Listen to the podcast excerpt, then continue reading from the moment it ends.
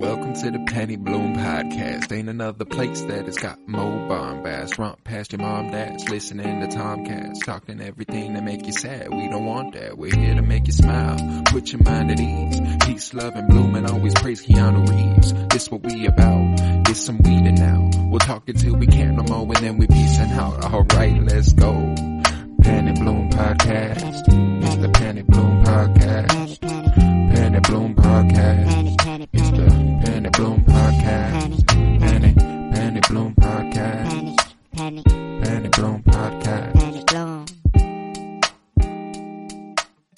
Everybody, and welcome in to the Penny Bloom podcast. This is the director's spotlight, and under that spotlight is Wes Anderson. Today we are talking Rushmore, premiered in the United States on October 9th, 1998. It was co-written by Wes Anderson and Owen Wilson and directed by Wes Anderson. I am Colton Robertson, and I am joined by Joseph George. What's up, homie? Oh, what up, what up? Always a pleasure to be here. And I, I literally, at the very start of this, I just made the realization I had no idea that Max was played by Jason Schwartzman. Because when he came Oh, in no as shit. the nurse, I was like, kind of looks like him, and it is really weird. You know, kind of looks like him and, and whatever. But then he came in as like the nurse, and I'm like, oh, so yeah, I can't. That's not him or whatever. And then I had no idea the whole time until just now that that was actually him. That's wow. Okay, I don't. Yeah, I don't know. What? I, wait, no, that even isn't him. The nurse. That's No, Luke it can't be. That's Luke. Oh, so this is just him. Young. This is. This is a young Jason Schwartzman. He is oh, I guess this 18 came out years in old. Oh my god, I'm just dumb. This came out in '98. Yeah. Yeah. we went back. We went back in time. Wow. You know, yeah. we started. okay. We started. Uh, you know, we just did uh, French Dispatch last. It was 2021. We're taking it back 23 years. oh my uh, god. Yeah, Wow, Jason that- Schwartzman plays Max here, uh, the main character of Rushmore. Gotta gotta regain your bearings, huh? Yeah, I do. I had I was like because I liked it. I liked his performance a whole lot, and I'm like, man, this guy's really good. It's just some some child actor. I don't know. Yep. And then Nope, oh wow, Jason oh, Schwartzman. makes a lot more sense now. I feel pretty dumb. And th- and when I thought Jason Schwartzman walked in, it's not even him whatsoever. Not even Luke Wilson. yeah. I don't even know why I thought. I don't know what I was thinking. I guess Hey, man, during this watch, These but things happen. These things I'm- happen. my bearings are set now. And no, that's hilarious. But nah, man, I uh, so this is the only one besides the Royal Tenenbaums, which was a first viewing for me, and I've actually managed to watch it twice just to keep Hmm. with uh keep with the pace that we've been going at. You know, like uh, yeah, yeah. you you've been watching them one time before we talk, and every other one I've watched multiple times. So I was like, well, I can't break the streak. I've got to I've got to watch it a second time before we record, and uh, I feel I feel really really good about it. You know, I uh, I'd kind of slept on this one because we got Bottle Rocket coming up on Friday, his feature film debut, which is by no means bad. I I adore that movie. I love that movie. But it's Mm. far from what he becomes, you know. Like there's there's an evolution in his filmmaking that like it's it's astounding to see. But I expected Rushmore to be more bottle rocket than I did like shit Moonrise Kingdom. I don't feel like Moonrise like the guy who made this made Moonrise Kingdom. You know, like and I feel like you can get that from Hmm. this, you know, and I think that's uh Yeah. that's that's pretty impressive so early on in his career. And I think that uh, I I thoroughly enjoyed it. How how are you feeling?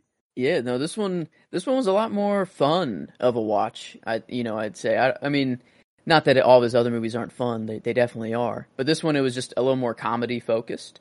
Um and I I thought it was, you know, the situations were hilarious. Just Bill Murray Bill Murray just uh, doing random shit, you know, him sprinting, or like him like, you know, I don't know, at ran- just running a fence. wall, hopping the fence, just blocking the shit out of a little kid like I like Dude. just stuff in here that's actually just just really fun. Like I don't know, I, I really had a good time while watching. And then Dude, yeah. It's and uh, and does, that's I don't know, he does the thing he always does, where I just think I'm watching a comedy movie, and then at the end it's like, oh man, Oh, man, wow, this is- this is getting me, huh? Yeah, it's Uh, no, yeah, man, I I loved this shit, and uh, I it will certainly not be the last time I watch this Hmm. movie. You know, uh, there's a so, something just a little tidbit that's hilarious. Last night I was thinking about uh, buying the movie on digital or renting it or something, uh, but then I got tired and I decided not to. And part of that was because it was eighteen dollars to buy last night, Oh, five wow. dollars and four dollars to rent. And I was like, oh my god, no, I'm not gonna. I'll, I'll just rent it tomorrow morning. I'll watch it, and that'll be that. Mm. Um, and then I woke up this morning and it was available to buy for five dollars. And I was like, you know what? Sometimes the universe just just gives just gives you a break. You know, Wow. Um, Huh. just waited that extra night and it dropped in price, and I was like, fuck yeah, not not wasting this opportunity. It knows. Yeah. shit. That's that's very weird. Just Yeah, I don't know. one night difference, and you know, basically bought it for as much as you would have rented it for. So exactly. that- and I was I like, well, thank God I didn't rent it the night before and just go- went ahead and waited. But, uh, yeah, man, it was, uh, it was fruitful. It was very, very enjoyable. And, uh, I, I mean, I, I adore Jason Schwartzman. Mm. So like, uh, he's, uh, he's my latest, uh, crush as far as what I've been watching on, on in the movies lately. You know, ever since Darjeeling Limited, I've been like, oh my God, I fucking love Jason Schwartzman Mm. you know I, I i adore jason schwartzman and uh this it was so cool to go back in time with him after we've watched darjeeling and you know most recently french dispatch where he was the illustrator and stuff and then to go all the way back and what is i mean i know he's he's damn good in darjeeling but this is probably his best role out of the wes anderson movies yeah, which is kind of crazy I mean, I was going with him for performance before I even knew it was Jason Schwartzman, yeah and and then I I don't know. I've come to that realization. It, I maybe it just makes more sense. But no, this is. I, I think I, I I prefer this role over over his his role in Darjeeling. I think I I appreciate the character more maybe. Um, in Darjeeling, like just like the like his character moments that he had. The you know dude, they're all made up character. You know, I guess he just didn't really have to do a whole lot in Darjeeling. Um, but here, I mean, being the the lead, he he's he definitely did a very good job, and he kept kept me in the whole time. Um, and yeah, I, I I really really liked him in this, and I I would I'd agree. I I think this is his best, and makes sense Oh, that yeah. he kept, kept him along. You know, um, Oh, absolutely. for his next projects. Yeah, Absolutely. Yeah. No, I uh I I adore that guy and I thought he was fantastic in this and it's part of why I'm so excited to see him as like I think he's being billed as the lead in Asteroid City. So Oh. uh you know 25 years later after Rushmore he's going to be the lead once Wow. again in some Wes Anderson movies. Uh which I absolutely love, but you know, we also got a we got a few highlight performances, you know. It was a little bit I kind of had no doubt about Jason Schwartzman being my performance, but Bill Murray did fucking outstanding. Uh, Olivia Williams is wonderful in this movie as Mhm. uh, Rosemary. Um, Mm. yeah. That that little love triangle that we got going. you know um I, I i mean it is weird i guess to every every time like when you're a kid there's probably one teacher you've always had a crush on but it's Yeah. always just it's it's just out there you know you know it's not not actually going anywhere or whatever but then you just see someone taking it to the absolute extreme and yeah, uh trying to here. yeah, and and I don't know. I think like at first it seemed that he was he was just trying to be friendly, and and that was it. But then Mm. you know it, it just took a little different different turn. oh, Um, dude! As soon as he approached her on the bleachers, I was like, "Oh, this man's trying to mac. that's true. He's he's, yeah, he's trying to get it. He's trying to get it in." But uh, it, what I do appreciate about this movie, and what I was like, it's possible to do a story like this where one character is much older than the other and pull it off in a way that's kind of like oh okay i guess then like licorice pizza is a, a very recent example of a movie where one of the kids is one of the people's in high school and one of them's like 25 and somehow they managed to make me kind of okay with the story they tell. Um and it's uh it's a damn good movie. So i was i was curious if we were heading that route Mm. you know if uh if if we were actually going to get this interesting relationship between a teacher and a student um, what i did really appreciate is that it was never even close to on the table um for uh for the teacher which i which is the is the way i would like it to go for miss cross you Yeah. know um, yeah. The most most that ever happened was just just a little kiss, you know, and it was after it was she very one sided hit by a car. Um, and then you know, like it, so. I mean, yeah, was was was nothing. She Um, and- immediately pulled away, didn't even kiss back. So I was like, it was, it was never even close to being an, uh, you know, attraction doesn't even begin to enter it as she, as she puts it Mhm. earlier on in the movie. Um, but yeah, it, it, it is. It's a really sweet movie, man. Like it's a, and like I said, Moonrise Kingdom is oddly enough the easiest comparison to make because it is about a young a younger guy who's figuring out that he's figuring out feelings basically about love and how he's supposed to love and who he's supposed to love and stuff and uh, mm-hmm. the idea that uh, you know he's he carries himself like an adult you know that's that's how he wants to present himself that's how he goes about doing things which i think is very similar to our dude sam back in moonrise kingdom he th- they they think of themselves as much older than they are and Oh, then yeah. they get told like but you are a child you know and he's like but god damn man i i saved latin what did you do you Yeah, know like that that there's just some people have old souls, you know. Like there's just some people that that have better company with with older people. And like I hmm. have I have a cousin who's I think he's he might be graduating high school this year. But like all throughout high school and middle school, he like hung out with my grandpa and like his like like would golf with my grandpa and his friends more than he would hang out with like his actual like middle school or high school friends and stuff that's funny and and I, like it's it's some people are just kind of I don't know, just they're just like that built that way. Yeah, every everyone's a little different. And, No, and I respect the shit. I like I I Yeah. like Max a lot. Like as a character in general, I know Yeah. like and it's easier to like a character who is like this at 15 than they're than they are at 25, you know, because he is figuring stuff out because he is a kid. And you know, like he does he, he continuously fucks up. He continuously does stuff that's like, "Ah, dude, come on now.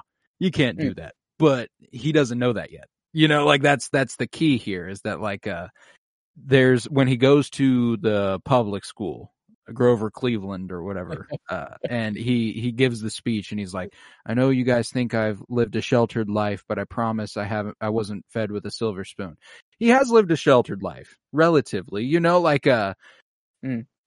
i know his father's a barber and he puts on like he's like uh he's richer than he is Mhm. but in going to a private school of that caliber and stuff, you autom- for a large section of your life when you're a kid, that is your life. You know, you might go home and do your homework and go to sleep. Uh, but to be in a private school like that, he was living relatively sheltered, you Oh, yeah. know, and then to kind of get a outfit that he's taste. You know, he's still wearing his uniform, his Rushmore Yeah. uniform in at school, and you know he he he loved Rushmore. You know, he Mhm. he really he really really loved it, and and I love the uh like the montage of all of his clubs that he was in or that he started. Yeah. um I don't know, I kind of it was just really interesting that like all all these movies, all of Wes's movies, they always like just make me think of my own life and stuff like Mhm. that.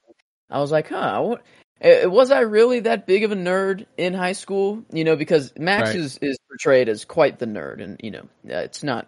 I don't think he would take offense to that. You know, people who are nerds, it doesn't really No. matter whenever you're called a nerd. But like in high school, I started chess club. We didn't have one, and I was like, yeah, fuck it, we're starting a chess club because I just want to play chess. Ping pong club, I helped start, you know, out of nowhere with I doors in the back club. behind of, you know, the gym with some rackety ass wooden boards that we set. You know, it was like terrible, Yeah, but it was was shit though. um, in middle school, I started video game club, and we actually brought in Oh, like yeah? Game Cubes and, and like Nintendo 64 and just play like retro games and stuff like that. And then, and I don't know, I realized like that was actually probably the most fun parts of school was Oh yeah. not no nothing related to school whatsoever. Just whenever you found a, a group of people that like to do something you like to do as well, you know, and Mm. and uh, I guess I just didn't I didn't play sports. You know, having a sports team that's just very you know that's like Oh yeah, it's built in, you know. like yeah, It's a fa- whole family that you know like a I don't know. It's really really fun to have a sports team.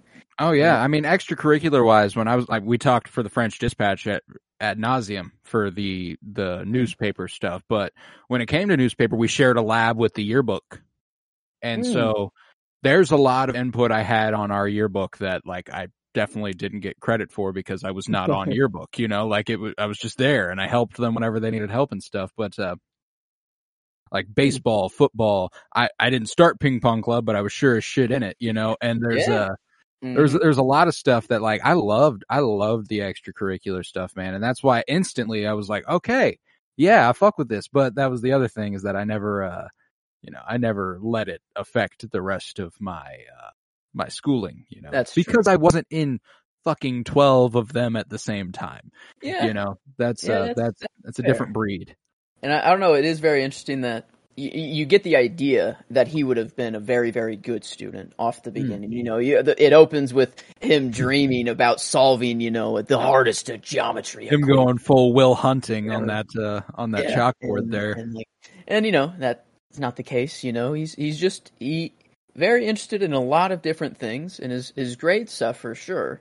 Um, but they call him like one of the worst students they have. You know, which is very interesting. Like, i- if anything, he's probably better than ninety percent of the other people there, just not academically. You know, yeah, just like not the grade wise, you know? everyone has their own strengths. But look, look, look what he did. He saved Latin. You know, He saved like, Latin, man. And he, he wrote a, a hit play. Is that what he called? It? Yeah, I wrote a hit Yeah. play. Um, and, like and, well, and even when he goes to Grover Cleveland, he changes the kind of culture there a little bit. Like he he he finds someone that's going to roll with him as an assistant. They put on a play. They have this grand, Mhm, y- you know, he puts together the uh what was it, Kite Club. mhm. Uh Oh, yeah. like that's yeah. that's that's awesome, man. And Yeah. he, he, at at first, whenever he was giving his speech in front of the the public school kids, I was like, "Oh God, this is just not going to go." You know, like Right. I, someone's going to throw something at him. I'm like, "Oh God!" But then afterwards, when you see, um, Margaret. yeah, Margaret come up to him, it was like he found exactly the kind of people, you know, that like if he didn't do that, she would have never gone up to him and like Mm. I don't know. Like she probably just been like, ah, new student, you know, whatever. But but like him speaking that way was I don't know. He found his kind of people through that, Mhm. you know, and and But uh, he found his people, but he still didn't look at them as his people yet. You know, like he had uh still only focused on one thing. there's one still thing this uh yeah he's got this drive for miss cross and miss cross only but uh there's also a factor to him when he goes to the public school where i think he still kind of thinks he's above everyone else and that like he will eventually find his way back to rushmore somehow Uh, like i don't think it's fully set in that expulsion means you don't come back you mhm. know uh yeah. he, he even leaves school rides his bike straight over to rushmore multiple times Mhm. uh, like that's his life, man. And uh I thought I just thought it was super cute, you know. I thought that uh he kind of represents a cool naivete in the in the youth of like what you what you think is important and what eh, you know Mhm. at that time in your life is important, you know, like it's it's the connections you make, the relationships you form and stuff. When you're Mhm. that age, you know, he focuses on just that though. You know, that's all he Yeah. thinks about. Um Yeah, he could, you know, could have could have done a little better in school, but I don't know. I'd say he's he's gaining gaining a lot more experience than than other people would. You know, he's certainly, look, certainly. look what look what he's done. He's a he's a beekeeper. He's a fencer. He let's I mean he was on the wrestling team as an alternate. An alternate, Um, yeah. Let's let's see. I mean I don't know. just- editor editor of the newspaper flies Yeah. kites there you go, and and eventually got like a little internship, actual job. You know, out at whatever. Blume. Yeah, could like what kind of I don't know, just like a construction company or like kind of like a yeah some sort of some sort of construction business or something like that Twenty five. uh, how much are you- how much are you worth 10 million Good. we're gonna need all of it We're gonna need all. Yeah, it's like well, this dude has has dreams. You know, he Yes, has he he, has aspirations. him agreeing to build an aquarium privately Mhm. and not running it by the school at all hilarious Mhm. um, eight million dollars too. Yeah, he's like, I spent eight million dollars on this. Oh my god! And I just, I don't know. The first time it, he got stopped, you know, just because it was just him doing it on his own. But then, Mhm. like, just because Bill Murray's there, I guess the school. I don't know. Was the school like? th- I think the like school was in on that one um but Oh, i do okay. think there was uh there was some stipulation too where they were like well they never ran it by the city so oh, okay. That's yeah, what- like they didn't give the plans to the city, so we don't know if that's even going to happen. But uh, I I, love don't know. the way they play with the idea that like friendship uh, doesn't know age. You know, like ultimately, what we settle on with Miss Cross and uh, Max here is that like they do have a friendship. You know, like Mm. that they did form a bond that is very possible for people to make with people who are 10 to 15 years older than you. That's more than possible, you Mm. know? And, uh, but look at him with his first grade best friend, the kid he regards as his best friend, and then the other kid he reg- the other man he regards as his other best friend probably is got to be every bit of fifty. And Bill. Murray, you know, Yeah. like there's a there's just a broad range of ages, and it kind of puts forth this idea that no matter what age you are, you kind of long for that connection, and you kind of long for you long for friends. You want you want a friend to have to talk to, and uh, whenever you face that betrayal that you, you're not betrayal, but like a, a smite that your friend might happen upon Mm. you at some point. You know how how devastating that can be, and the, like Yeah. the cascade of events that happens when, you know, uh, the little kid tells tells Max that Bill Murray's having an affair with the teacher, and he's like, "Oh man," but then he gets told that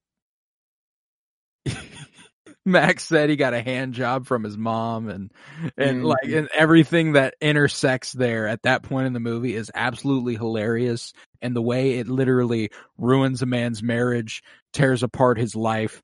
Miss Cross has to quit her job. There's like Actual huge, huge, like, I don't know, what's the, re- retributions. yeah, like just absolutely, like, three lives were kind of ruined. You know, his, his whole life was Rushmore. Can't go there anymore. Miss Cross was one of the best teachers they had there, according to them. You know, I don't know if that's just his bias, but she seems Right, like a resigned. good teacher. Yeah. Um, and then yeah, Bill Murray, he's he's no longer married, and uh, I guess he's still he's being sued for divorce. I thought that was hilarious. You know, a funny way to put it. Being sued for divorce. for- is that is that actually like legally It's correct? technically what it's Or- technically what divorce is. Like uh Hmm. I guess true. Yeah. like someone has to present divorce Hmm. papers. You are being served divorce papers. Hmm. It's technically suing someone. I've never heard it that way Uh, before. I don't know. It no. was just, uh, it was like, oh, eh, well, I, I I guess technically, yeah. I guess I Um, suppose that's true. Uh But I don't know. I Not- think Bill Murray's like side of it was actually really like Max. It seemed he just wanted friends with anybody. You know, he just he hmm. could could just make friends with anybody almost. Um, but Herman um, was really in, like interesting that he I don't know his sons weren't exactly I, like the sons that he wanted. You know, he even says it like I, I never thought that my sons would would be like this, and and you can kind of tell that he wanted more of a Max. You know, Yeah. and and and that's why he kind of took the liking to him, and you know. Vice versa for Max too, you Mhm. know? He, you can tell that he kind of has this sort of resentment for his dad throughout the movie for being poor, not having money, and then he Mm. finds Herman who has a lot of money and is treating him treating him like a friend, like a son or whatever. And so like he kind they kind of find that in each other, but then they have to learn to accept their their states, their their way of being. And part of that is when he introduces his father to him and he's like, you know this this is my dad. He's not a neurosurgeon. He's a barber. You know, Mhm. yes, he works with sharp tools near peers, people's heads, but it's not the exact same thing. Um, I mean, isn't hair just an extension? I, I mean, I guess. I mean, just an extension of it's your. a brain. form of surgery. Well, yeah, yeah. I guess you know it's it's a procedure. Um, I don't know. It, It's relatively painless. no, no. I. I, that I was uh, dad. yeah. The Bert was I a don't know. good dude. like it's crazy that like it, it's just a story of, of this crazy love triangle that shouldn't even really exist in the first place but then you have all these you know actual character interactions that you know you actually think his dad is a neurosurgeon at first. And we when we find out he's a barber it's like oh whoa. And then you get to see bill murray find you know everyone else kind Yeah. of find out um which is really cool. And then i like just how everyone's life is just being so you know ruined and built like Bill Murray like you can just see he doesn't care anymore his hair's getting long you know and it's perfect that his dad is a barber so like he actually freshened up and like you know like Presents him the pins he got Yeah. from Rushmore. That was a cute moment. I loved Oh. that. yeah that was nice like uh, I thought like a good a good little you know after they they just got done trying to kill each other basically he got Um, his brakes, yeah. bro. That's so fucked up. gonna make have a tree land on him and flatten him out. Like, dude was Yeah. actually trying to to really kill him. You know, like Yeah. sticked a bunch of bees in his hotel. War room. does war does crazy things to Um, a man. Yeah, I guess I guess you know Bill Murray. He only he only ruined one bike. Um, let's see what else. What what else did did Bill Murray do? Well, that's the thing is that uh, he didn't have to do a lot. Um, as. Miss Cross puts it, like what kind of person destroys a 15 year old's bike? You know, like you gotta.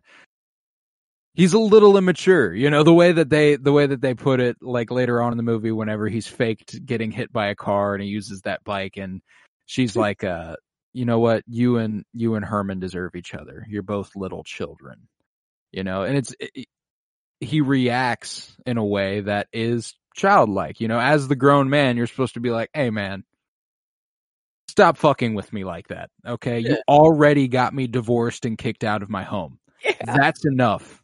You know, you don't need to fill, you don't need to fill my room with bees. You know, like that's when you talk to him. You don't just destroy his bike. Mm. Um, even though that is kind of a hilarious retribution. Um, Man, yeah, it was. I don't know, and even them meeting the like, I don't know, was it the dean or like the just Doctor Nelson? You know, after he had his Yeah, stroke, Guggenheim. Yeah, and they, you know, he he sees him first. You know, Max sees him first. He's up there. He's headed back down. They meet in the elevator. You know, he's like, "Hey, amigo," and he's just pouring an airplane shot in his beer. You know, drink. Just kept drinking more, smoking Yep. two cigarettes at the same time. Like it's in like a hospital. yeah, like and and then you know after uh he he finds Bill Murray sneaking out, you know, at two a.m. He's just sitting in the back of his car just smoking. You see Bill Murray like look up like at his like roof, like is he really fucking smoking in here? Is he serious? Yeah. Right now? You know, like all these little moments that that are just I don't know. It's it's more just the situations that are funny the whole time, and it's not like things that are said. It's just No, because like there's a lot of stuff in this movie that's, I mean, in classic Wes Anderson fashion, pretty tragic. You know, um, her husband drowned and his mom died of cancer, and all all, all that sort of stuff. And they kind of dwell on a lot of that for most of the movie because, in a similar way that Darjeeling Limited is like more literally about letting go of their baggage. You know, this is this is much more metaphorical and its in its execution of it. You know, uh, Hmm. there's uh by the end of the movie, whenever he is laying on her bed, and you know, uh, there she says something about how Ed Appleby was that his name right? Ed Appleby. Mm-hmm. I think we're. I think so. That sounds right. Edward Appleby, he had more creativity in one fingernail than Herman Blume has in his entire body. And A Max dead goes, fingernail. one dead fingernail. And she likes, like, that was one of my favorite scenes because the way she starts crying and is like, yeah, yeah, one dead fingernail. You know, it's, it, I reacted when Max said that as like, oh no, don't say that. But she takes it as kind of a like, yeah, I guess I do kind of need to realize that because she didn't even refer to Edward in the past tense.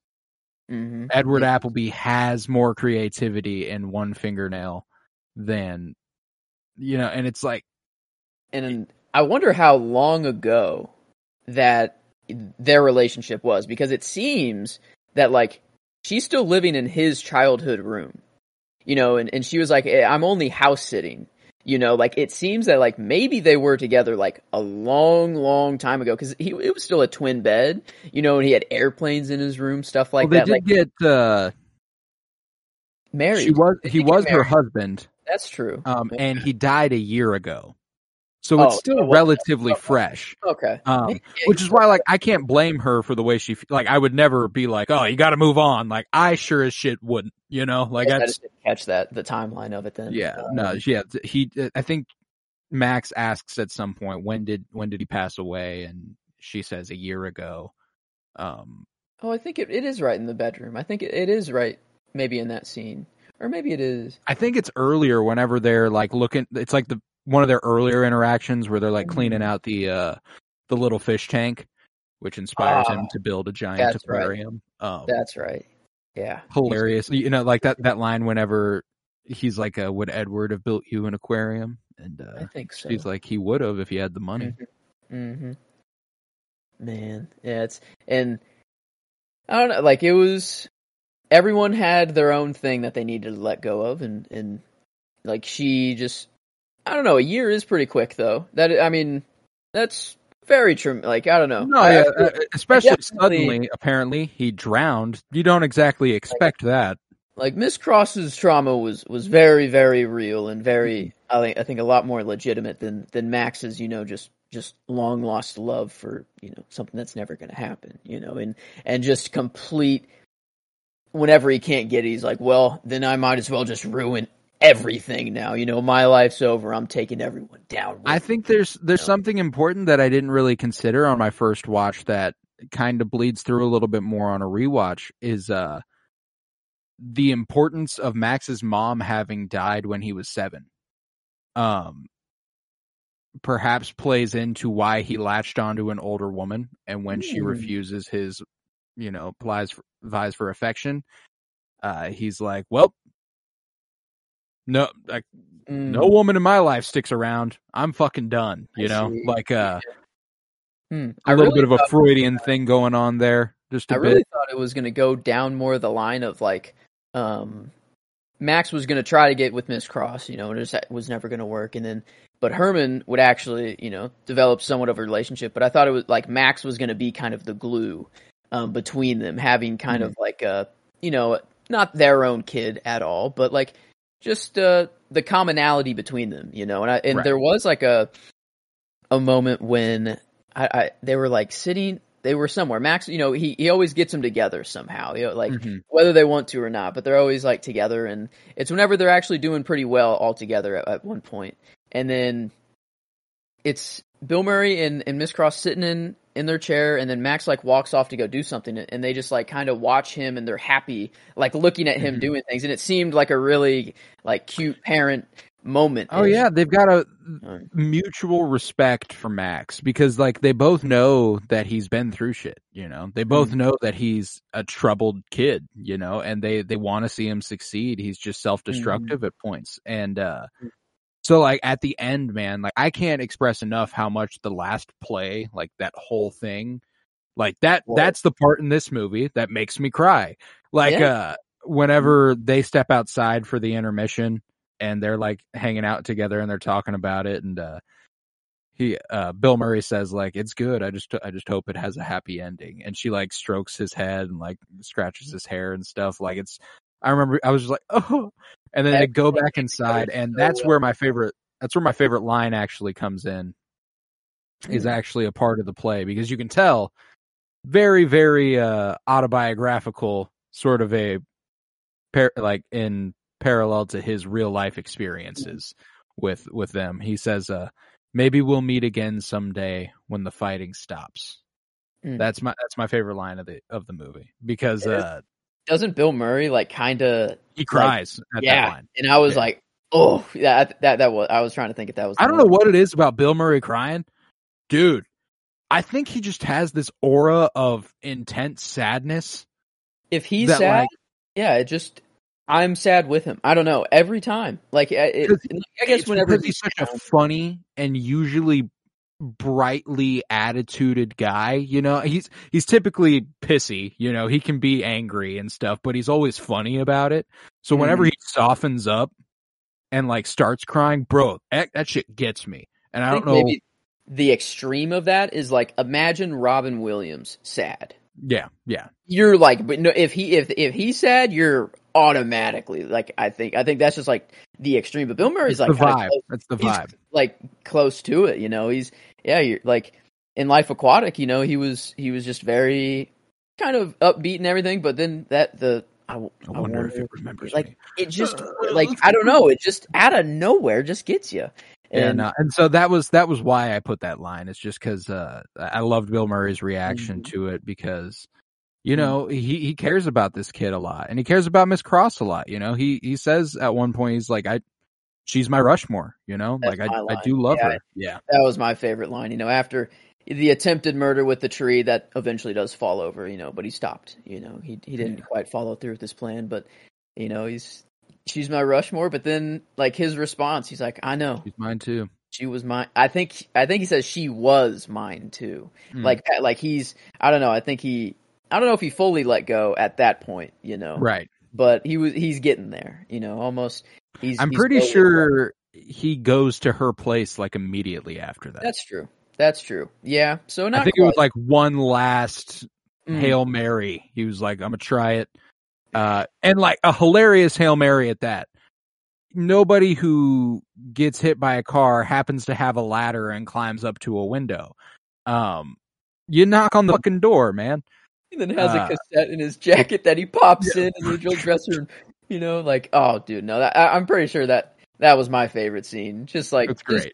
it was funny, and then it actually like when they they were like actually talking there for a minute, it got a little real, and then like, Mhm. and then it was. Oh my god, this is fake blood, you know, like I can't, but geez, I'll show you the door. I'll just go out the just window. out the know? Like, window. I don't. I, I loved everything about that scene, and then you know you get to really see Miss Cross like what she's holding on to. Like she's still living in that room. You know, hasn't touched a thing. You know, really everything is still the same as as it was. And I don't know. I I really. Well, I, would- I would like to meet uh, Edward Appleberry? Appleby Appleby. Yeah, I don't know. He seemed like a pretty cool guy. seemed Uh, like a great guy, you know. And uh, uh, and there is, you know, you mentioned how it seemed like it might have been a long time ago because she's in his childhood bedroom and stuff. Um, and I think more than anything, that's just emblematic of the fact that you know you're never more alive than you are when you are a child. Your passions Mm. are never greater. You're, and I, what's reminding her of that is Max. You know, like uh, Yeah. the way Max is acting is rem- is reminding her of what it must what Edward must have been like when he was a child. So returning to his childhood bedroom kind of gets her in contact with that sort of energy that she needs to be tapped into in that moment. Um, and I, I love it, man. Like that, that was a great scene. Uh, I, I absolutely adore it. I ended up going with the sabotage montage just because that's where we get the classic Wes Anderson slow motion needle drop moment where he like walks out of the elevator with the bees in his hand and he's like, he puts the gum on the wall and he keeps walking and stuff. He's a and bad boy now. You know, he's yeah. he's done. He's not a goody goody two shoes it anymore. ends with him being arrested and i'm like Yeah. okay yeah this is this is dope as fuck this is my favorite scene uh because that's that's hilarious it's uh you know that's kind of the turning point you know you you start this movie you get 30 minutes in and i'm pretty sure at 30 minutes or around there they've finished the first play and they've gone to dinner and he's been like cuz i'm in love with you and hmm uh, and then everything changes from then. And I remember checking the runtime and being like, God damn, there's still an hour left in this movie, man. I felt like we were getting to the culmination of this story. And then for them to keep progressing it and for him to strain his relationship thereafter with Herman and for Herman and her to start bonding and everything. Like it's, it's an, it's a really good story, man. And I think that, uh, it's, it, I'm not sure where it falls on my Wes ranking. It's kind of a it's kind of an interesting one where I think I know I like it. It's sad. I don't know if it's just uh the Royal Tenenbaums was the first in this project and it's been a while since I watched it, but I'm I'm more confident than ever that that was 8 out of 8 on the original.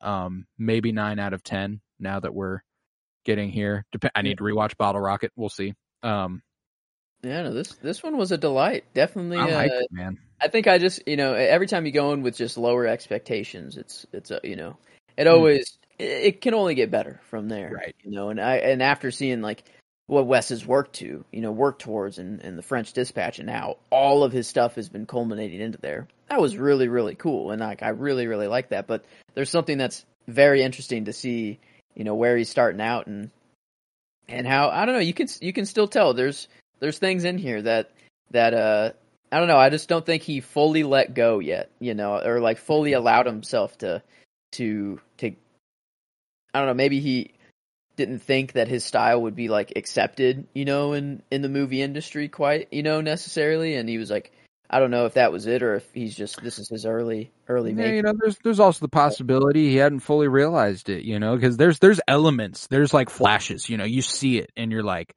oh, that shot is it's on its way to being what it what mm-hmm. it ends up being. There's this moment where when he does ride his bike over from Grover Cleveland to Rushmore and he like slides through the the oh, gates yes. Oh, and there's yeah. it says Rushmore right there. I'm like that that that's peak. There's a uh um a shot where when he's on the phone and he's on the the far left third of the screen and the wall takes up most of it where again I'm like very very showing those flashes of what he'll what he Mm. will become but uh whenever he goes over on the bike and says that he's in the car crash, the bike is perfectly in the spot, you know, in a spotlight on the road, um, just like perfectly lit, and he's wa- like centered, you know, like with the the s- sidewalk of the house, and I don't know that.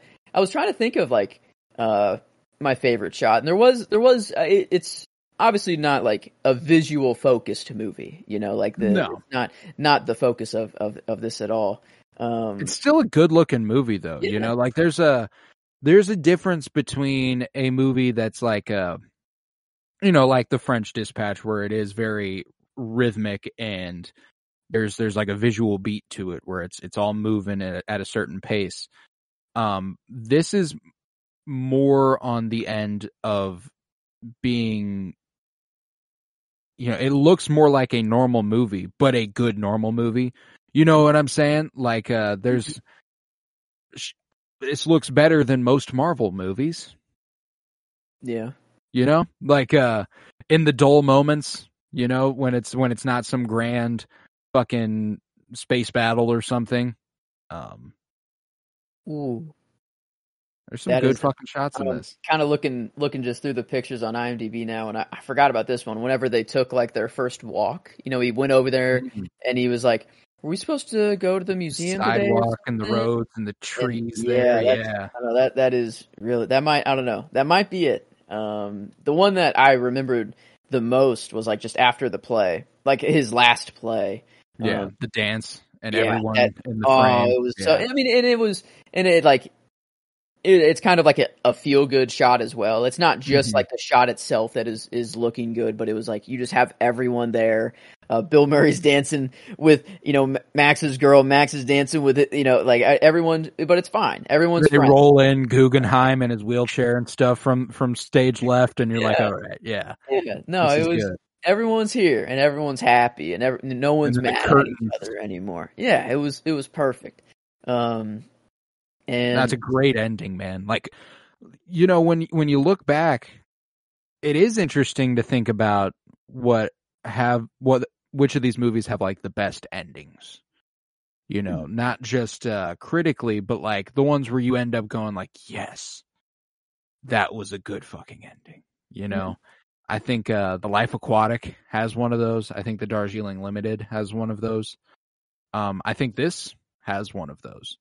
You know, um, Oh yeah, no this this this ending if if it didn't end like this, I mean it was it was already pretty good, but the ending really really made the movie. You know, like it was- anchors the enjoyment factor for sure. Yeah. You know, Yeah, it's like the the ending of, of French Dispatch. You know, when everyone's everyone's all together. There's no death in this one that that brings everyone together. You know, and right? but but but seeing everyone like in that editor's room, just kind of talking it out was it was kind of the same feeling of of the post play on the dance floor. You know, it's like Well, ah, and it's we have everyone here and everyone's it's funny to think back to French Dispatch too, where like uh, Jason Schwartzman's role in that, the, the illustrator, it's the only guy Bill Murray like tears into during that movie, where he's like, "I told you I wanted a roasted turkey, not whatever the fuck you're doing." You know, like uh, it's funny to think of the history that these sort these actors have together. You know, like uh, Mhm. going all the way back to 1998, Bill Murray and Jason Schwartzman here, like that's it's kind of incredible, you know, and uh Hmm. to have that storied of a career kind of alongside someone. I know Bill Murray was well established come this movie. He was a very, very Hmm. established comedic actor. Um, he'd been in Caddyshack and uh, Scrooged and uh, Mm. Fucking uh, Groundhog Day. Like he'd he'd done plenty of work by here. Uh, so he kind of provides this like seasoned, Mm.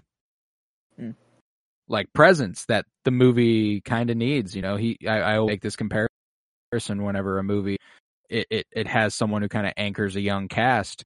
Um, Alec Guinness in Star Wars: A New Hope. You know, that's uh mhm. he's the guy who's providing the legitimacy, so to say, to that to that role, and uh, that's what that's what Bill Murray's doing here, you know, because this was Jason Schwartzman first his first credit. wow. This was the first thing he ever did. Dang, that makes it even better. Like his performance stand out even more. Like that's, Yeah.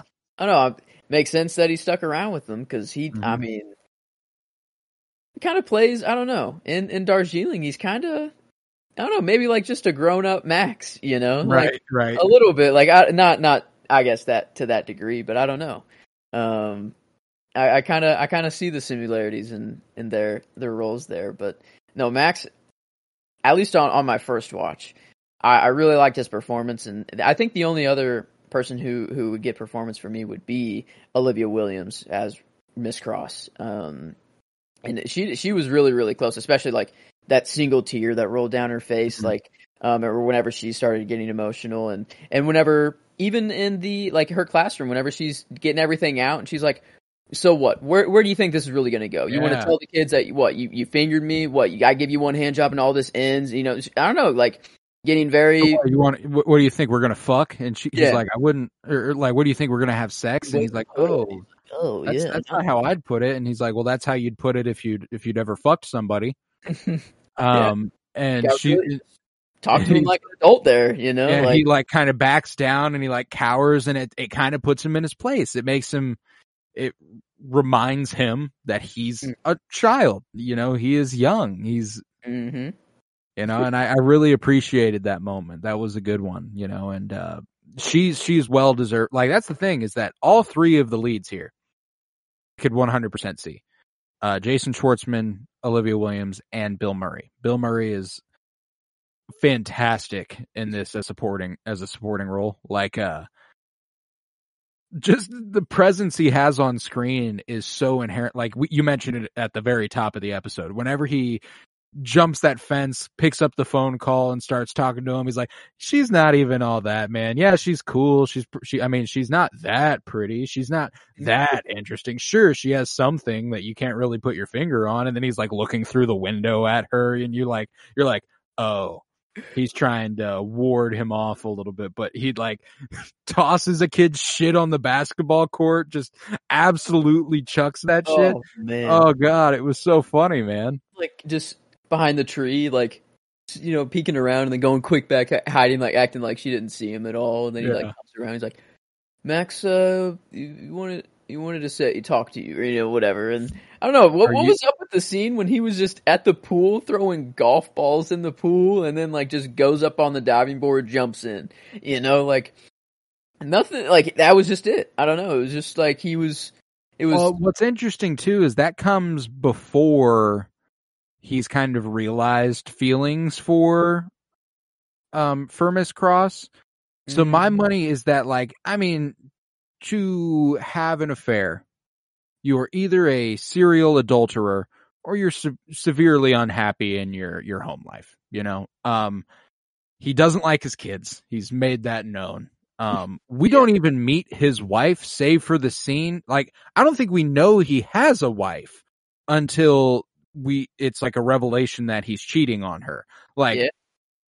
yeah, I don't, I she's don't, not even mentioned until someone goes he's having an affair and you're like oh he's married wow that recontextualizes kind of everything you know Mhm. like uh so i think it kind of emphasized just how unhappy he was like it's Uh, kind of doing these pointless little actions there's also like they're at a birthday party and golf balls sink so they could be about to play a game where you like dive in and search for golf balls and whoever gets the most like that that sort of thing but i like to think of it as more just like a he's just doing something like he's just fuck Yeah. this 'Cause, I mean, he does while he's climbing the ladder. He does, you know, down his drink, Mhm. take the last little puff, and then just jumps or maybe it's supposed to be like there. a cover like, like- you know he's about to go jump in the water and just sit under there for as long as he can maybe he wants everybody to think he's looking for the golf balls you know but he just Mm. he just sits down there you know um Yeah, he just didn't want to hear. He just didn't want to just be a part of anything. You know, like people are having fun right now. I don't feel that way. I'm just gonna yeah and his his kids are exactly the type of people i want to have a crossbow Oh God, yeah, no, no, no, yeah. These these kids are. I don't know. You think, like, whenever. I guess I don't know. He did get kind of physical with them, you know, in the car. Like after he was talking to Max, like Max was in the front seat. He yeah out and then the boys come up push him out of the way and like they just get in the car and and you know one of the boys is i think he says something about max like yeah he's like uh, do you want to invite him to your birthday party this sunday and they go no max no and then the kid in the back goes get your head out of your ass dad that's right and then uh, he he shoves him to the back of the car. Which I mean, my dad was far from, far far from abusive. But if I had told him, "Get your head out of your ass," I'd have got it. You know, that's Yeah. uh, that's uh, Yeah, that that's I, I, there's no shot I'm talking to my parents like that. Like that I I don't know. I I don't know. I I've never I don't even want to know what would have happened. You know, I, never like, even considered it. just you know? like no, yeah, no no chance that like I I could even do that. But I mean, it makes you know makes sense that they are kind of troubled kids as well because Mhm. their home life obviously isn't good. You know, the, he does eventually have an affair, and that that doesn't just happen overnight. Um, so uh, you got to assume their their home life already was was struggling a bit, and uh, yeah, I don't know. It was it was, but really nice just to see like him and Max eventually get, you know, become friends again. And I don't know. I think it was was that moment at like the barber shop whenever he's like, "Here's my perfect attendance pin," and and the the punctual. I forgot what the I think it was called the punctual punctuality or something like that pin. Mm. Um, and when they made up and and you know he he gets them all groomed up, ready for the play and everything like that. And, and I don't know, it was just everything came together so nice at the end. You know, I'm like, how how is this going to be wrapped up? Like everything's so bad right now. Ev- Like so many lives have been wrecked. And like, how is this wrapped up nicely? How where is the happy ending? You know, whenever like um. I don't know, I, but then they they got They there. do it. Yeah, They do it. I want to. I want to steer back to the uh the twins and their relationship to Bill Murray real quick, just because uh I read some trivia just now, which is absolutely hilarious. Um, Bill Murray actually found the actors who played the kids extremely annoying, as uh as the uh, movie counterparts were, and much of his insults at them were improvised. Wow, that he was speaking from the heart, I guess. You know, he, he was he was method acting there a little but bit. uh, there's there's also like uh, you know that's that's a little bit of a dick move but there is some really cool other stuff about bill murray here uh, on the first day of principal photography wes anderson had given his directions to bill murray in like a hushed whisper like a he didn't want to seem like he was stepping on bill murray's toes because bill murray at this point is kind of a comedy Mm. legend you know like he's very very well renowned and wes anderson this is his second feature film you know like uh so he's kind of he's kind of timid in his direction of him. But uh graciously bill murray deferred publicly to wes anderson. You know he was like yeah absolutely man i'll do whatever you want. Uh he helped haul equipment. And when disney denied the helicopter scene that would have cost $75000 he gave anderson a blank check to cover the cost um, Pretty badass. pretty cool that's pretty cool of him you know like uh Huh. and it's clearly paid off. He's worked with Wes Anderson several times since, so he clearly enjoys working with him, and he clearly like uh th- Hmm. they found something here that I think is really really cool. Yeah, because I mean, in his later projects, it's clear, like, I guess I, I don't really know all the details and everything, but it, it seems that it's like it is a true honor to be a part of one of Wes's films, and and you Mhm. know, in the early days, it's I don't know, this is a second film, but he's he's not. I don't know. I don't think he's there yet. You know, probably. Like, I don't. I don't. Are people wanting? You know, like, is his name? Like, I don't. How big were these movies back in in the like whenever they came out? Because I still haven't watched Bottle Rocket yet. Um, Uh, so not I- not particularly big, you know. There's uh, let's see, we could probably tell based off the box office here just how. Yeah, it cost nine million, and Hmm. worldwide gross seventeen million. Opening weekend made forty thousand dollars. That's it's a pretty small opening, you know, and uh yeah, I guess that's, I guess, 23, 25 years ago. So maybe a little bit more, but yeah. And then Bottle Rocket only it made five hundred sixty thousand. It looks like. Um, yeah, so, like these these are not massive movies by any means, you know, like they and that was the thing about movie theaters once upon a time and studios is that there was more opportunity to try things like this. The the Mm. like cuz I'm pretty sure Rushmore is like I said Disney. Disney denied. Wow, yeah, because there, there wasn't wasn't Indian Paintbrush. You know, I was I was every Mm. every Wes movie I've seen. Is that his studio? Like, is that It's his it's someone else's studio, but they Hmm. started working with him on Royal Tenenbaums, and they just stuck with him forever. It was kind of like a, if you ever want to make a movie, we got you, sort of thing. Okay, I see. Because I, I don't know, I was waiting for for that to pop up. I just didn't know if that's always you know what he's worked with. But then, um, I don't know. I I, I see how this one uh, gave him some cred, though. You know, a- after this one was released, because then what he made, yeah, Royal Tenenbaums next. Like, Royal Tenenbaums was the next one, and actually, Royal Tenenbaums. You know, I watched the trailer with Emily a few months back when, before we even considered starting this project because we were looking for a movie to watch. So we Hmm. watched the we watched the Royal Tenenbaums trailer, and it was like from the creator of Rushmore. You know, like this was the this was the hallmark of of Wes Anderson at one point. It was like, oh shit, Hmm. y'all better see Royal Tenenbaums. It's the guy who made Rushmore. You know, like uh that's kind of that's kind of awesome, you know. And I'm sure that you know the cast itself kind of spoke spoke for itself at that point. You know, 2001. I mean, Owen Wilson's not a household name by any means by that time, but uh, Gene Hackman certainly is. You know, Mhm. uh, Bill Murray certainly is. Gwyneth Paltrow had already been in Seven several years or several years earlier. yeah, You know, like, Gene uh, Hackman. that, that was my grandpa's favorite actor. Like, out of Mhm. like pretty much anybody. Like, he, he always talked about Gene Hackman. So I mean that, yeah, like the the people who bring the legitimacy to the you know to the movie and and just launch everyone else. Like, I, I love that he he works with all the same people and like that. oh yeah, people like it seems that they want to come back and like they they do love working on his movies um and, and why now you, man? yeah like it's so poetic like having jason schwartzman be just a you know his first role in rushmore and now he, he's leading asteroids i don't know he was the lead in asteroid city I'm fairly certain most of the promotional material I see is him, and he is the top billed cast mon- cast member on IMDb, wow Uh, okay. which is kind of crazy considering it's a cast with Scarlett Johansson and Tom Hanks and Bryan Cranston and you know all all these guys who are typically larger movie stars, Steve Carell, Matt Dillon, you know, like Margot Robbie. Yeah. Um, but the top billed name is Jason Schwartzman. I'm pretty sure he's going to be uh he's going to be the main character, which is like uh Hell very yeah. very cool. I'm very excited for that. Um and he deserves that shit man. He's a he's a very talented actor and i think that wes just knows how to get that out of him you know? He's he's been what's funny is like rediscovering what i have seen jason schwartzman in after doing this project.